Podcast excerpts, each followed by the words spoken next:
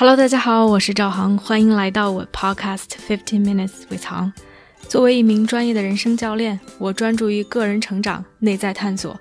如果你对自己和他人充满好奇，想更深刻的了解自己，并通过行动创造属于自己的自由生活，那么我们一起踏上这个神奇的旅程吧。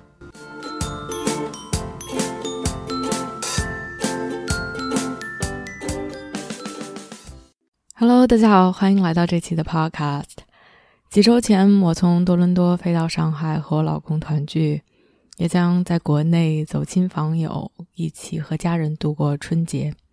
让这次的旅程非常不一样的有几点。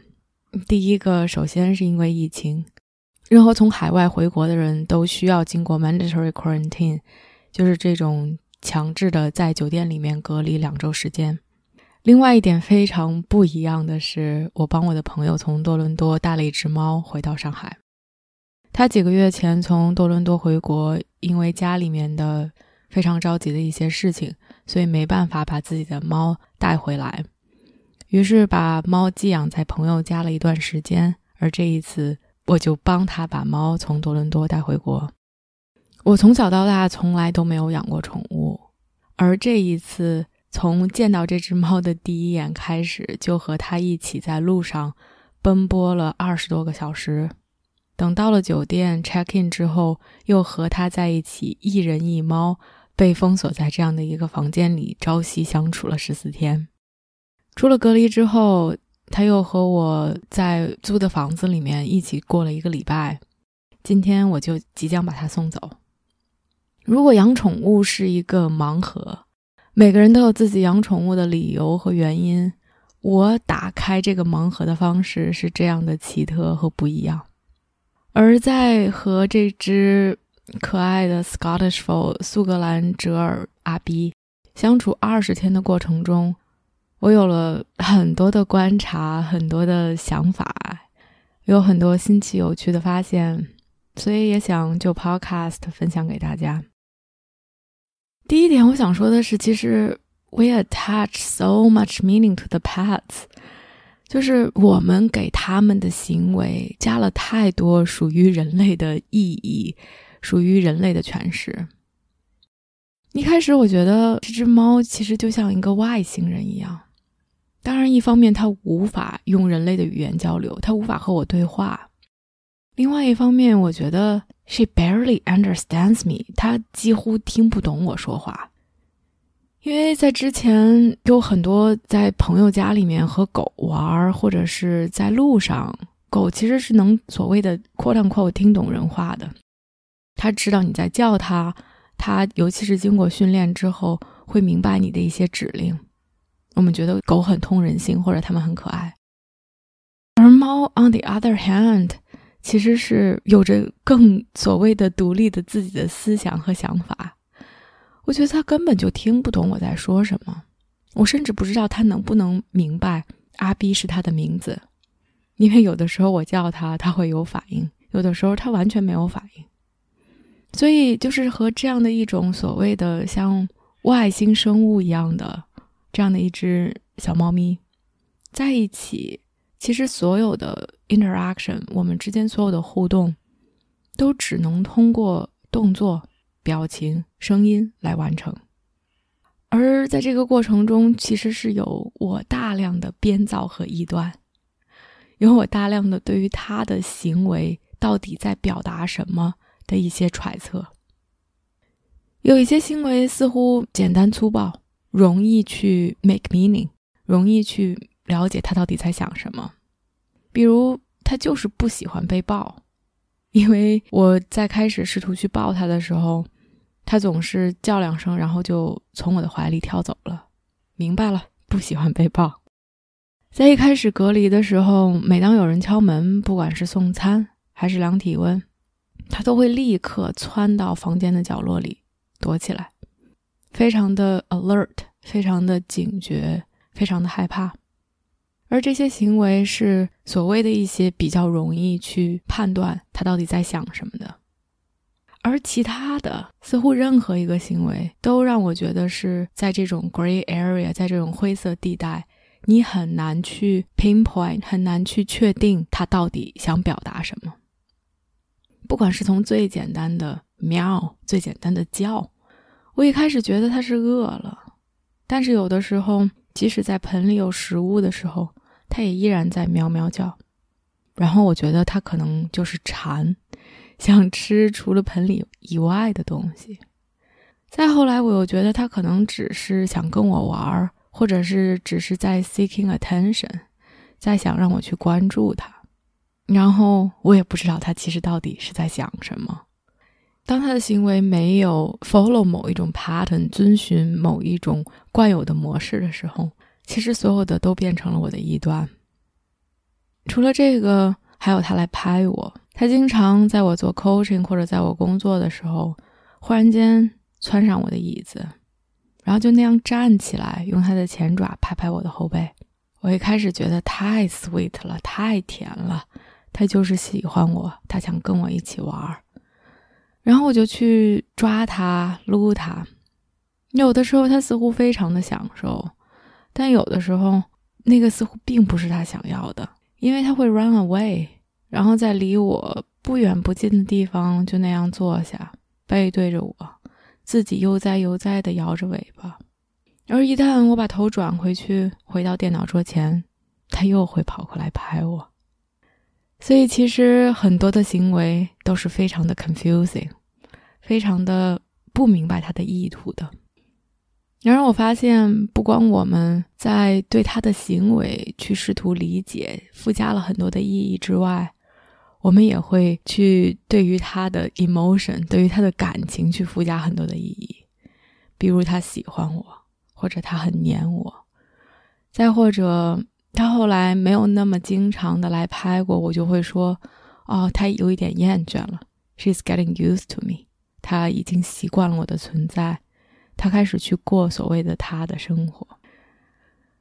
而有一天晚上，他忽然间睡了一下午的觉。醒来之后，开始满屋子乱跑，然后看到我就会非常警觉的躲起来，好像是害怕，然后让我觉得非常的奇怪，就是咋了？怎么回事啊？唯一当时让我可以去 make sense of things 的原因就是，哦，他一定是下午做噩梦了，他一定是梦到了我对他不好，所以他起来就试图逃跑。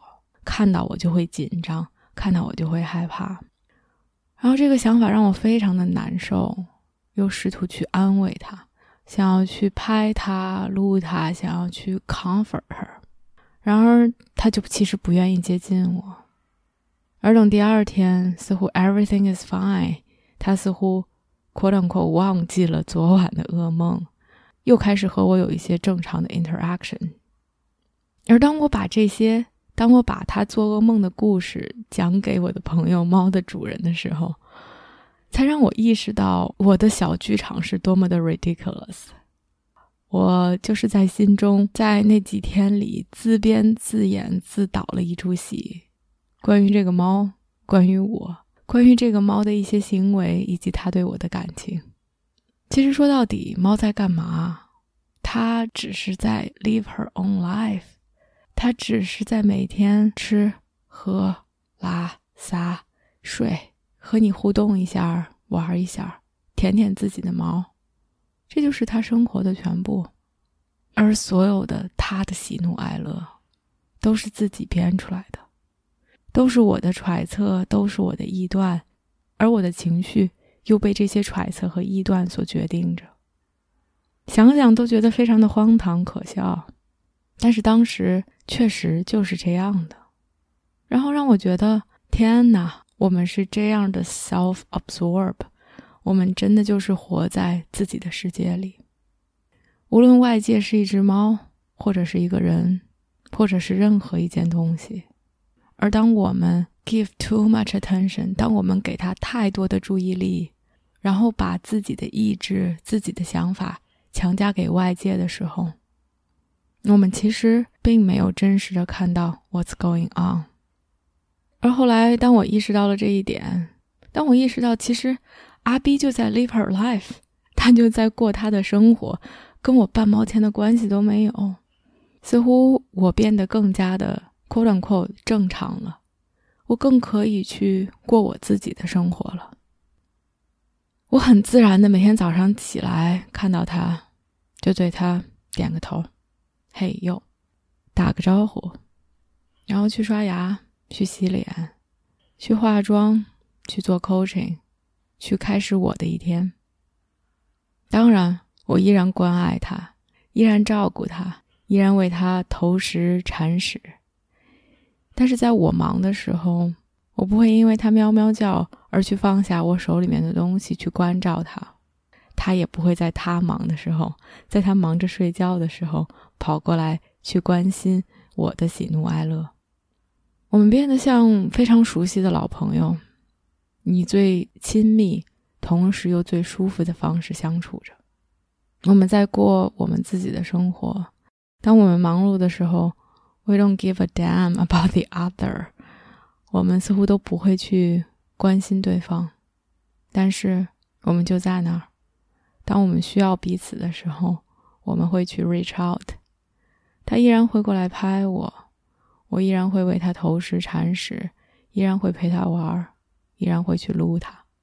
但是我们都不是彼此生命中的全部。甚至都不是彼此生命中大部分的东西。阿 B 带给我的礼物，不光是让我和他这个像外星人一样的 creature 有着这样的一种连接，他其实也 open up a world for me。他为我打开了一个去了解养宠物的人的世界，那真的是一个新的世界，因为在那之前，我不会去观察一只猫。不会通过去观察了解他们的喜好，他们喜欢吃的食物，他们爱用的猫砂，他们会对什么东西敏感，他们喜欢被怎么拍，他们喜欢如何和你互动。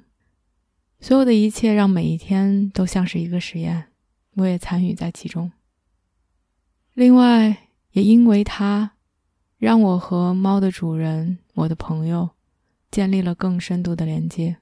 那其实是一件美妙的事情，因为 first of all，在最开始的几天，I literally cannot stop talking about her。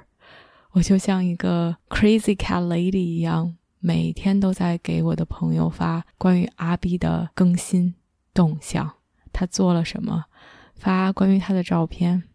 我们在那几天里面的交流和对话，比在那之前的几个月都要多。同时，把一只猫远隔重洋、跨国进口回来，真的不是一件容易的事情。在这个过程中，大大小小的困难，大家一起交流、一起解决，真的是一件非常 bonding 的 experience。而在我出了隔离之后，和朋友见面，也是因为阿 B 让我们聊的话题变得有一些不一样。我更好奇他养猫的经历。更好奇，他在养阿 B 之前，曾经收养过另外一只小猫，到底是什么让他做出的这个决定？养猫给他带来的体验。同时，在这个过程中，也让我更看到朋友不一样的那一面，他的那种似乎与生俱来的耐心，那种在遇到事情宠辱不惊、淡定的、沉稳的解决问题的态度。让我觉得那是值得我去一辈子去学习、去练习的东西。而如果不是因为阿 B，我都无法体验到所有的这一切。他的到来不光让我和他产生了这样的连接，也让我和朋友产生了更加强的 connection。今天我要把他送走，现在其实并没有很复杂的心情。没有觉得失望、失落、难过，或者是不舍。之前曾经在 Podcast 里面一期说，孩子并不属于父母，但是宠物属于他们的主人。现在我似乎想去反驳，或者是说去挑战这个观点。Clearly，它不属于我，但我觉得它也不属于任何人。我觉得它是爱我的，尤其是当。从宾馆回到家里，在一个不熟悉的环境里，他会来找我，会来蹭我，在那个时候，我是他唯一熟悉的、知道会去照顾他的东西。一开始，他并不太愿意和我老公互动，甚至连摸他、撸他都有一些勉强。但过了几天之后，就慢慢的熟络起来。不光他愿意让他摸，让他拍，甚至开始跟他撒娇，真的是让我意识到，不，他不是爱我，他是愿意对每一个他熟悉的、他觉得会去照顾他的人或者是生物，有着这样的一种好感或者是信任。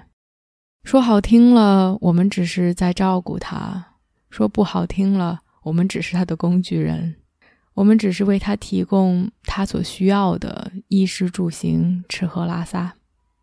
他并没有 attach to anyone or anything，他并不忠于所谓任何一个主人。只要我们能够满足他的需求，这就够了。说到底，我们也只是碰巧在这个时间、这个节点，出现在他的猫生里，和他走过一程。有一些美丽的回忆，仅此而已。然后在这个节点，在这件事情结束之后，she will go about her life，她就会继续。我们作为人是有这样的记忆的，我们会想念过去的美好，甚至有的时候我们会去 hold on to that，我们会把这些美好的记忆抓得太紧，而猫。似乎记不住事情，所以 it's easy to let it go。他们就可以让所有的东西就这样失去，然后轻松上阵，然后去迎接更加美好的一天，去和新的人产生连接。也许这是我们值得从阿 B、从猫的身上学习的东西吧。我们不一定遗忘，但是我们没必要去握得太紧。因为任何一段 relationship，it either grow, die or killed。任何一段 relationship，如果我们不是自觉主动的去把它们摧毁或者是毁灭的话，它们要不然就会生长，要不然就会枯萎。哪怕我们拥有那些美好的回忆，如果我们不再去花心思、花时间去维持，或者是去让它成长的话，它就会慢慢凋谢，所以阿比也让我珍视自己生命中的这些关系，同时也告诉我，如果我现在不在他的生命中，if I'm not present，我们的 relationship 就会慢慢凋谢，and that is fine。所以阿比，我会永远永远记住这段美好的回忆，同时我也知道是时候让你离开。是时候让你去创造更美好的明天和属于你的精彩。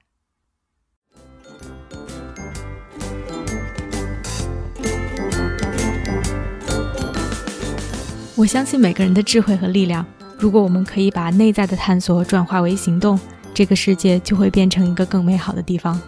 感谢大家的收听。如果你喜欢我的节目，欢迎点赞、评论并分享给身边的一个朋友。Have a nice day.